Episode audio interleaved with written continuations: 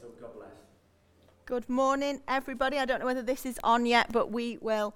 Uh, we are navigating wires, and anybody who has ever seen me speak will know that I pace a lot. Like I like to walk around. Now I'm hoping I'll get a bit of space and I won't trip over. But welcome to church. It's not like it usually is, but it's still church. Uh, there are a few people in the room. Uh, we just believed it was right to open the doors this morning for anybody who wanted to come in because people are searching this morning. And our main body of church, you are all out there listening to us live. And how incredible that we're doing this in a world of technology. And you see, there's no editing here. So I can't edit out the fact that I'm going to say, Can someone pass me the pulpit? so if somebody could just grab that pulpit for me, that'd be great.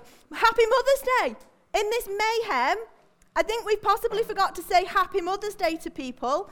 Um, some of my children remembered to do it this morning. Others were prompted. Not going to uh, mention any names who that was, um, but some were prompted. But I just want to say to all you ladies in the room, online, happy Mother's Day. We had a fantastic service planned for Mother's Day for you all, but mothers, we are and ladies, we are going to uh, celebrate when we're all back together. So you can celebrate in private today, and we are going to have a church celebration of all you ladies. So welcome to Hope Church. Maybe you're not used to coming to us and you've just come across us online. This is our first time of doing it actual in real time, not a pre-recorded thing. And I just want to give a shout out to all the people that's made that happen because I know the work that's gone behind the scenes. And a shout out to these guys who stepped up and when we're like, we're doing it live, they're like, okay. And they did it, and I think they did an absolutely incredible job. And I, I noticed a couple of texts from people in the church back home just saying what an incredible experience they're having back home as well. So, yeah, it's a little bit different to how it is, but do you know what I'm focusing on? I'm focusing on our first service. I said this to Barry the other night when we're all back together. Because I'm telling you now, we're having a party. Okay? Because, yeah, okay, it's different than usual, but it's not going to be like this forever. It's going to pass. This isn't here to stay. And Hope Church, when we get back together, because you know how much we love being together. So when we can all be back in one room together, we are going to raise the roof and we are going to party and there's going to be food because at Hope Church we love food and we love, love fun and we love joy and it's going to be amazing. And bring your mates to the party. You know, it is a, t- there's different ways of looking at this. I, have heard people say, what a time to be alive. And I've heard that said in the negative connotation, and I've heard that say in the positive uh, sense as well. And for me, I, I, I mean it in the positive sense. What a time to be alive on the earth. Now, I can say that because I have a purpose. And my purpose on the earth at this moment in time is to point people beyond the virus. It's to point people beyond this life. Because here's the thing life is fragile every single day. And there is a panic in this world because suddenly People have become aware that life is fragile, but I want you to know today that life isn't fragile because of the virus. Life is fragile every single day. From the minute you took your first breath, your life was fragile. It will end one day, and my charge while I am on this earth is to point people beyond what is going to happen in this life. And his name is Jesus. And somebody messaged me last week, and I've had numerous conversations with people about what's going on. And my, my preach isn't going to be around the virus, okay? It, you know, because there are other situations going on, and we can't spend the next however many months preaching about the blooming virus, can we? You know, we've got to be able to preach about everything else because life is continuing, life is going on. And I, I said to somebody who messaged me, I said, look, I said, you know, I, I, I allayed the fears and things, and I, and I said, but listen, I said, I, I can't do anything other than point you to God because I can't tell you whether the world's going to end tomorrow, but I know the world is going to end, just as our life is going to end. And I make no excuses for the fact that I'm going to point you to Jesus and I'm going to speak to you about God and I'm going to say that in this moment now, you do have control of what happens beyond. It lies in your hands. But when beyond happens, it's gone. Your chance is gone. And I said, some people will delete me off social media for that. Some people won't talk to me. Some people might block my texts, but I am okay with that. Because it what a time to be alive. I have a voice. And while there is still breath in me, I will point people to Jesus. This world is just gripped with fear because suddenly they have realized that life is fragile. What's happened? The virus has just magnified the fact that life is fragile. There's something ridiculous like 150 people a day die falling down the stairs. Now, I don't know whether anybody else has done this. But I know a few people who fall up the stairs, right? Honest, fall up the stairs. I'm yet to fathom that out, but I don't think anybody's died from falling up the stairs. So I think it's better than falling down the stairs. But life is fragile. You get in the car, life is fragile. You cross the road, life is fragile.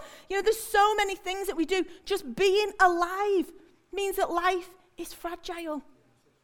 And the virus has just magnified it. And I want to say today to people hold your nerve in this time. Hold your nerve. Don't lose common sense. Don't lose your, your, your wisdom that you've carried for most of your life. Don't lose those things. Hold your nerve while everything around you is going crazy. Hold your nerve. Yes, there's some changes to make in this season. Make them confidently, don't make them out of fear. Whatever season life finds you in, make your changes confidently, knowing that this will pass. And the things I'm doing at the moment are for a season, but hold your nerve. I believe that this pandemic is going to bring sense to our nation. Because in the lead up to this, has anybody else it's just gone crazy? Like some of the stuff that's on the news is just gone crazy, and uh, I believe that this is is causing um. Uh, like a sobering of people for them to actually look at mortality and for them to actually look at the risen end. Uh, and, and I believe that it's going to bring sense to our nation and an explosion of souls in the church of Jesus Christ. I firmly believe that, and that is why there is an excitement within me for this time because I believe there is going to be an explosion of souls. You know, me and Barry were talking the other day that, you know, as pastors, we have a responsibility to speak to the, the nations, you know the, the, you know, the people outside of the church and all over the world who don't know Jesus. We have a responsibility to get the salvation message out, which we're doing through our media channel. We've been recording salvation messages and different kinds of things. And, you know, can I just say, if anybody's media savvy, will you get in touch with us? Because we could do with a little bit more manpower as we're churning all this stuff out, uh, because we want to get the word out there. And we have a responsibility to people who don't have faith in Jesus Christ.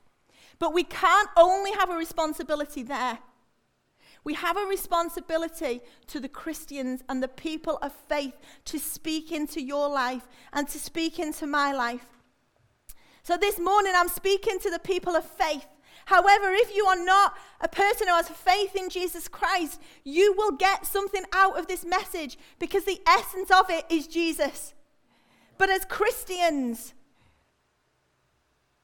I am speaking to us this morning, and the title of my message is this Steady the Ship. And this is not about the virus because I don't want everything to become about that around that. I am on about in our own personal lives, steady the ship. Some people are watching this and you are finding yourself in life at the moment responding and reacting to things in ways you never thought you would. Your mind is all over the place. You feel quite frantic. You, you feel like there's so many different millions of things whizzing around your mind. You're afraid to admit that actually there's some fear in you because you're a Christian.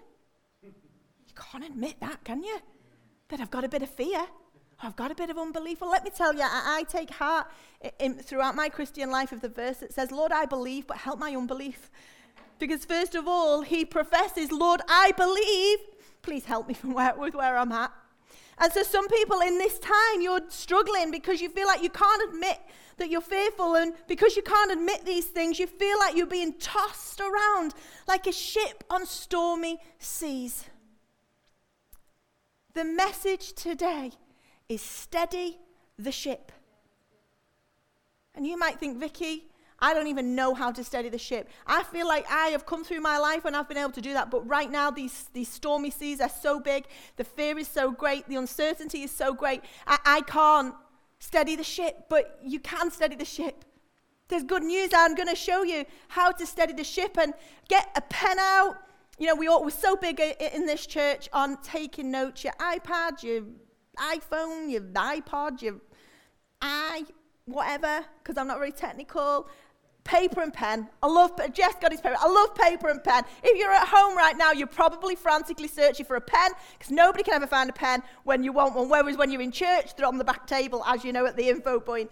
Um, but let's get it out and let's look at what God is speaking to us today. Whatever you give weight to in your life will lead you, it will pull you in that direction.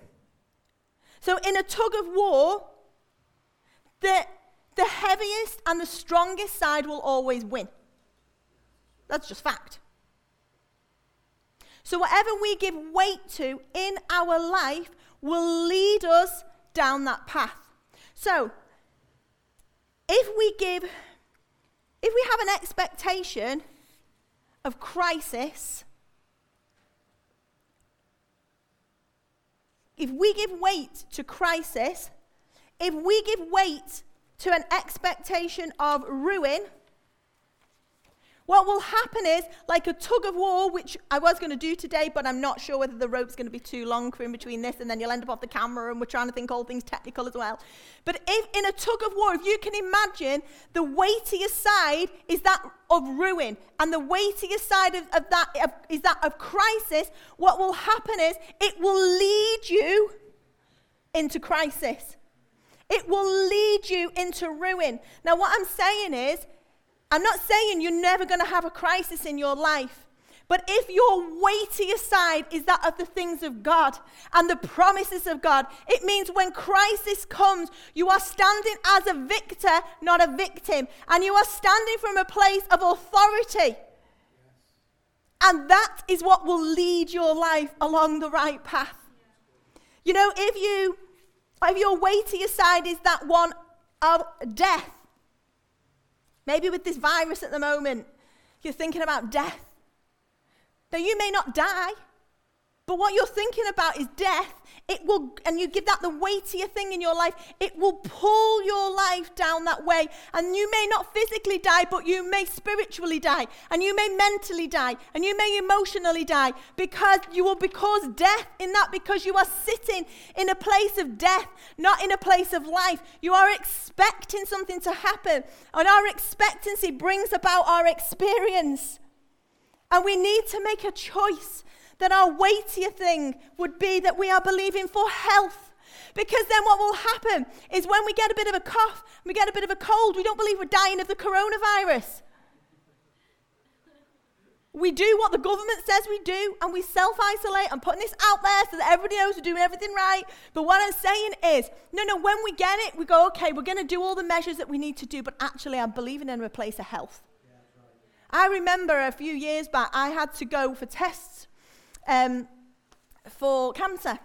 And um, from seeing the GP to getting my appointment at the hospital, which was a couple of weeks later, by the time I got to the hospital, I near enough had every symptom you could possibly imagine for cancer. I could have done a Google checklist and ticked nearly every box. And people might think, oh, Vicky, you're just being over the top. No, I'm not. Because what was happening is I was living in a weightier place. The weightier place in my life was fear. And the weightier place in my life was death. And I'm thinking about what about my children? What about this? What about that? And I went to the hospital and my test came back and I was fine. But something inside me in that period of time had died because I had allowed the weightier thing in me to be fear and death instead of health and saying, okay, I need to go and have these tests. Okay, I'm not feeling too good at the moment, but I'm believing I'm in health. Just wait for the pages to, there we go. It's all live, guys.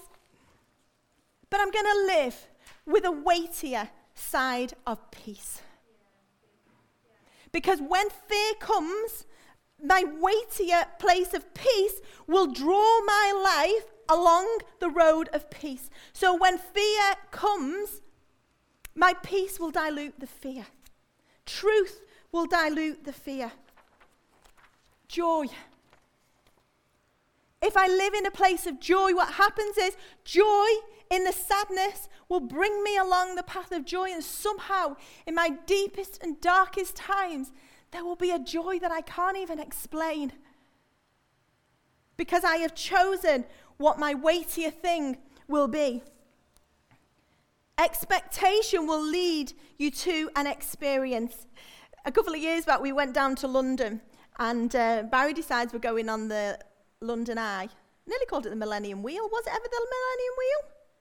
No, have I just renamed it? Anyway, the London Eye.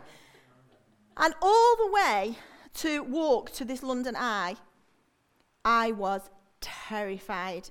And I'm not even scared of heights. I don't know. Well, I guess like, is it something like 135 meters suspended in the air? I mean, I'm not scared of heights, but, and, and all the way, in the, Barry was having a joke and a laugh with the kids, and I just couldn't. I really couldn't. And I kind of go, hmm, like that, and pretend like that I was involved in it. And they all knew I wasn't. And all the way to until all this queue, we queued up, and all the kids are laughing and they're looking forward to it and everything.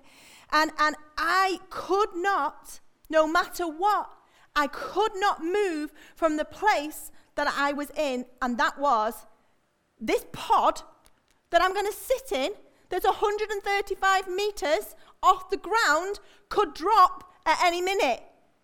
And Barry's going, don't, like, don't be ridiculous, Vicky. It won't. Like, you know, it's been tested. It's health and safety, risk assessments, all. But can you imagine the risk assessments on the London Eye? Anyway, the pod comes and it doesn't actually stop. Kind of keeps moving. So you have to jump in, and you've got strangers in your pod as well. So it's not just our kids. And I sat on the bench in the middle, and I think I wrecked everybody's experience. I'm sat there and I'm shouting, Come away from the window!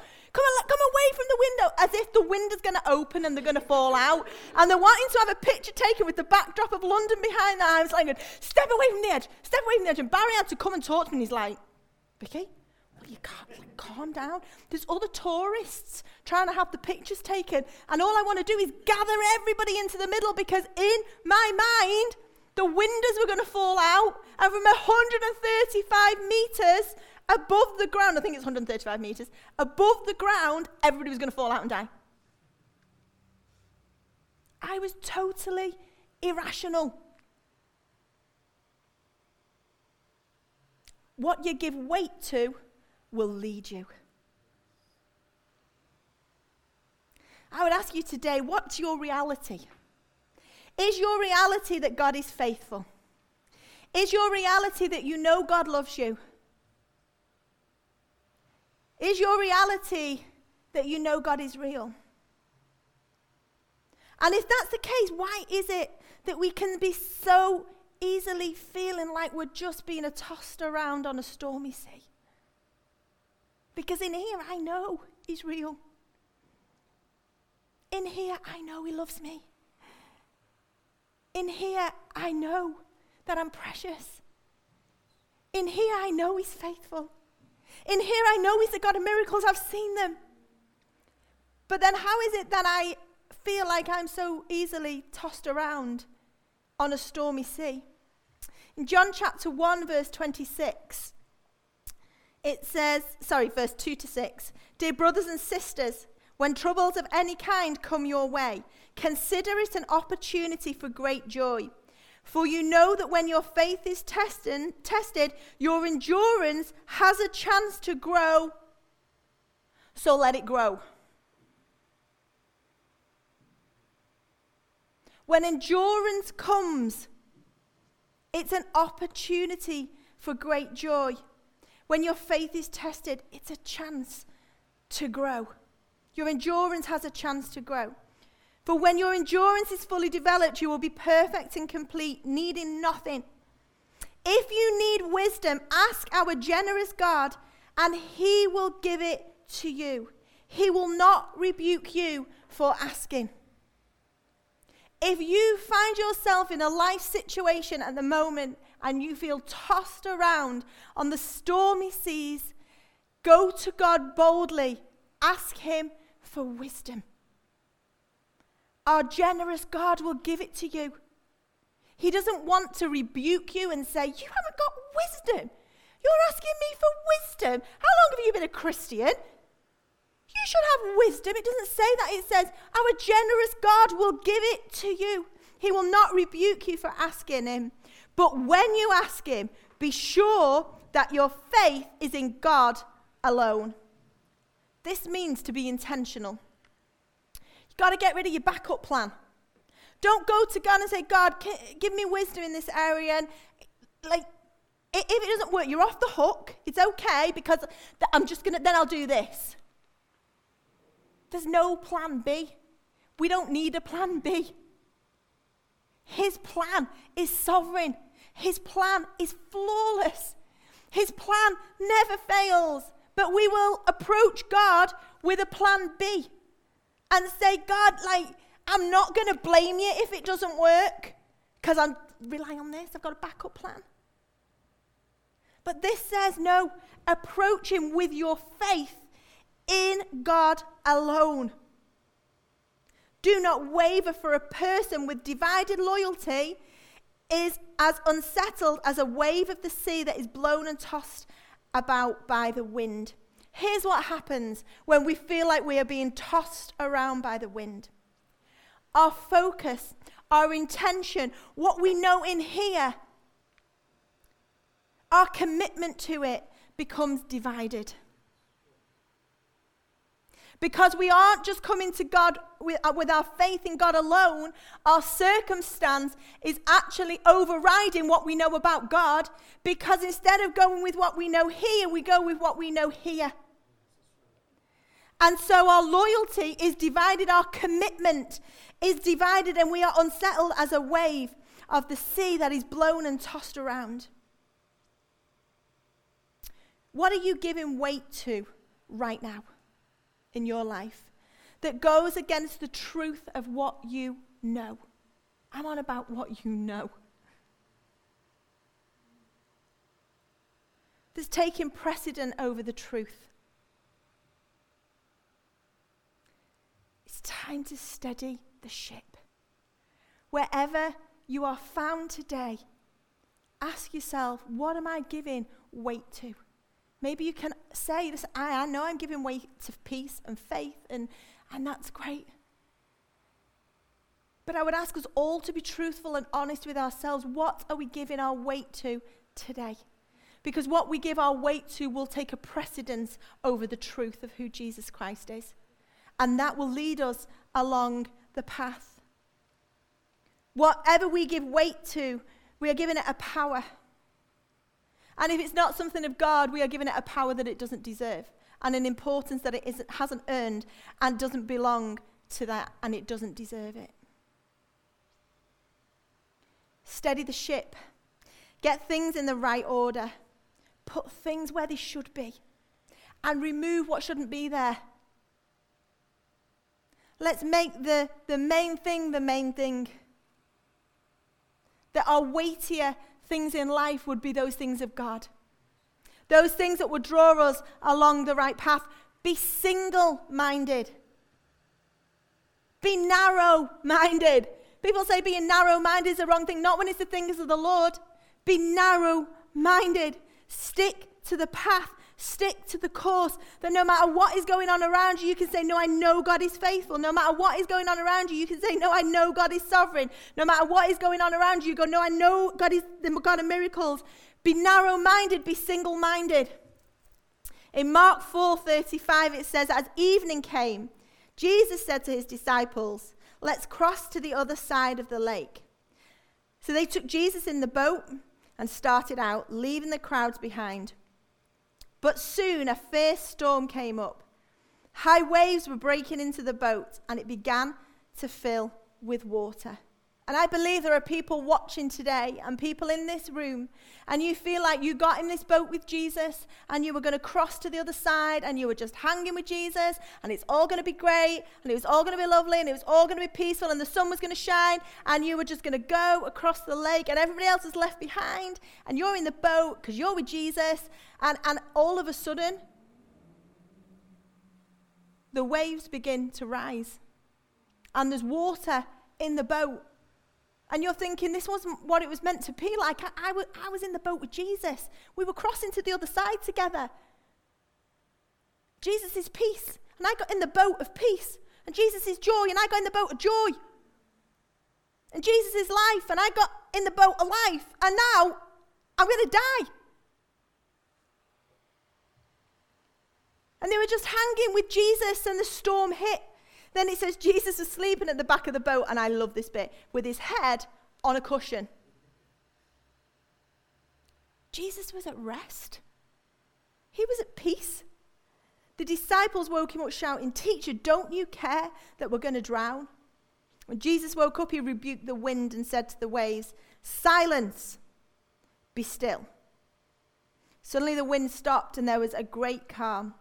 Then he asked them, Why are you afraid? Do you still have no faith? When they woke Jesus up and questioned him in their fear, in the, in, in, in the storm that was happening around them, Jesus didn't throw them overboard for their unbelief. He dealt with the matter. He calmed the storm. But then he turned to them and he asked them a question. And God is asking us a question today Why are you afraid? Do you still have no faith?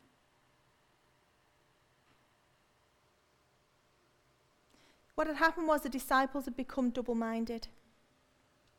They'd got in the boat of peace, and it was all going to be peaceful. They were focusing on Jesus, and it was all good. They got in the boat of joy. They got in the boat of this amazing experience and everything was calm.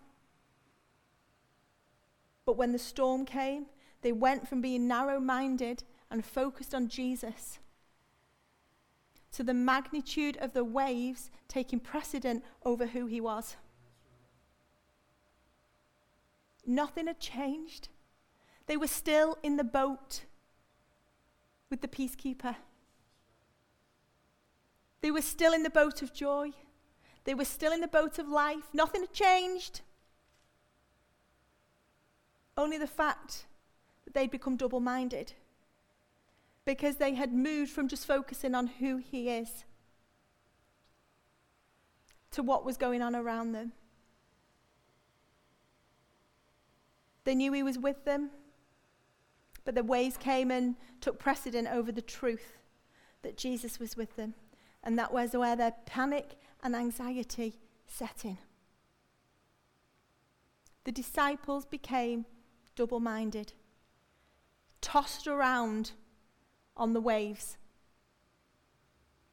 that they allowed to take precedence over the truth of what they knew to be true. You know, there's a man in the Bible called Abraham. I'm pretty sure, even if you don't go to church, you've probably heard who Abraham is. Abraham was a man of great faith. When I was a little girl in Sunday school, we used to sing Father Abraham. Had many sons, and there was actions in the song that used to go on forever. It was like a marathon. There was that many different actions to it. But in Romans, it talks about Abraham. You see, as we've just looked at the disciples being people who became double minded, Romans talks about Abraham.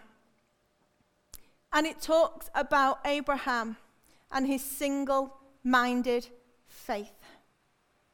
Can I say to you today, hold your nerve, steady the ship, have a single minded faith, check in on where you're at.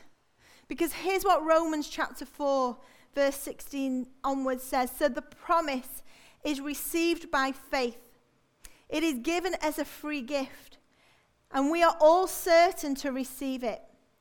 Whether or not we live according to the law of Moses, if we have faith like Abraham's, that's the deal breaker. It's not the law, it's the faith like Abraham. For Abraham is the father of all who believe. That is what the scriptures mean when God told him, I have made you the father of many nations. This happened because Abraham believed in the God who brings the dead back to life and who creates new things out of nothing. Abraham didn't just believe that the dead could come back to life and that new things could come from nothing. He believed in the one who did it. Anybody can believe that things can happen. Anybody believe can believe that we can walk on ice on a frozen pond and it's going to be thick enough to get us across. Anybody can believe in anything. But Abraham believed in the one who brought dead things back to life. That was the key. He believed in the God that did it. He didn't just believe in the, in the, in the act, in the miracle. He, it was the object of his faith that counted. And for some people, you're holding out for a miracle and your whole focus is on the miracle. And when this miracle happens, then I, am going to be okay. And when this changes, then, oh, then I'll be okay. And when this happens, then I'll go to church, God. And when this happens, I'll read my Bible. And when this happens, God, I'll worship you. And actually, the importance is the object of our faith. Yes, we believe for miracles, but anybody can believe for a miracle. But we need to believe in the one who causes the miracle to take place. Having lots of faith gets applauded. Have you ever heard that? Oh, they've got a lot of faith. Have you ever been told you need more faith? Because when, you know, oh, you need more faith. Because you can be looked down a little bit, can't you? And you need more faith. People of strong faith, they're revered. People who put on a gown, oh, they must have strong faith. It's the object of your faith that matters. It's not in a gown you wear. It's not in your credentials. It's not in the miracle that you're waiting for. It's the object of your faith. And the object of Abraham's faith was the God who brought back to life, the God who created stuff out of nothing. Goes on to say, even when there was no reason for hope, Abraham kept hoping, believing that he would become the father of many nations. For God had said to him, that's how many descendants you will have. And Abraham's faith did not weaken, even though at about 100 years of age, he figured his body was as good as dead, and so was Sarah's womb. He wasn't in denial of the circumstances, he just wasn't intimidated by them. Abraham was well aware of what was going on. Abraham was well aware that his body was as good as dead. But his faith was in the one who creates the miracle, not in the miracle. And when your faith, when the object of your faith is in the one who creates the miracles, when the ob- your object of faith is the one who created the world, those scary things aren't so scary anymore.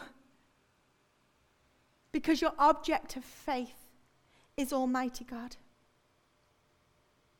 Abraham was fully aware of the facts. He just wouldn't allow himself to be intimidated by them. He made a choice. He was like, No, no, I know the God that gave me the promise. Because it's the God who brings the dead to life. So, this womb of Sarah's, it's okay because my faith is in the God who brings the dead to life. My, uh, my faith is in the God who create something out of nothing. He was single minded, he was narrow minded because he focused on God and God alone. Abraham never wavered in believing God's promise.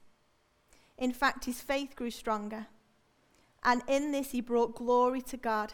he was fully convinced that God is able to do what he promises. You know, just as the worship team get back up, I just want to talk to you about your faith. Some of you don't believe you've got enough faith. Some of you don't believe that your faith is big enough. Some of you, you're comparing your faith to other people's faith, and you're going, well, that they get that because their faith is bigger than mine. They get that because they've, they've been a Christian longer than me. It's not about the size of your faith. It's not about how long you've been a Christian. I know people who've been a Christian for many, many years. And there's a whole lot of head knowledge going on, and very little of this going on. Because it's not about the size of your faith, it's about the object of your faith. And you see, the object of your faith is not something that you need to earn, it's not something you receive when you've been a Christian for many years. It's not something you receive as you become a pastor. It's not something you receive when you become a kids worker. It's not something you receive because you pick up a microphone on the platform. It's something you receive when you accepted Jesus Christ as your Savior. Because the object of your faith is God and God alone. And so I believe that today is a day of celebration because God is bringing things that were dead to life right this moment because some of you have believed a lie that you don't have enough faith. And that's why things aren't working. All that's happened is your focus has been in the wrong place and you've believed a lie. The fact is that you have enough faith if your object of faith is God and God alone, just like Abraham's was. And that was why he, didn't, oh, he did not waver. Actually, Abraham's situation was his platform. Listen to this Abraham's inadequacy to produce something himself became the arena in which God's power would be shown. Some of you are trying to produce something yourself and you feel quite inadequate because you can't produce it. You're in a season of your life and you're like, my, at my stage of life, my life shouldn't look like this and you are feeling quite inadequate, I say to you today, no, no. Your inad- inadequacy to produce something is the arena for God's power to be shown. I remember as a child going on a trip to Chester, you know, to the amphitheatre. And I remember going in, and, and it reminded me of this. And, and in the middle was where everything went on, and all the, the seats all up at the side. And I just kind of saw a vision today of, no, no, when we can't do it ourselves, and we're feeling inadequate, that is the arena for God to stand in the middle and for His power to be shown.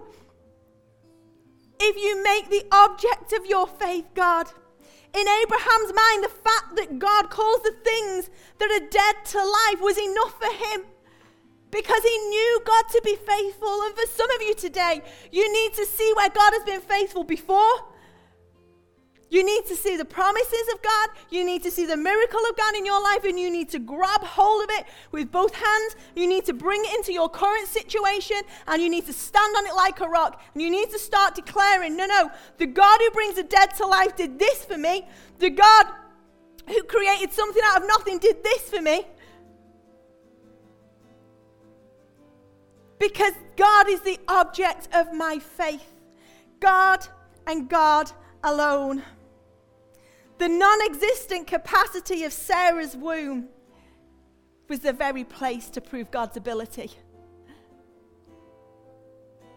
Your emptiness and your lack is the very place where God's ability will be proved if you make Him the object of your faith.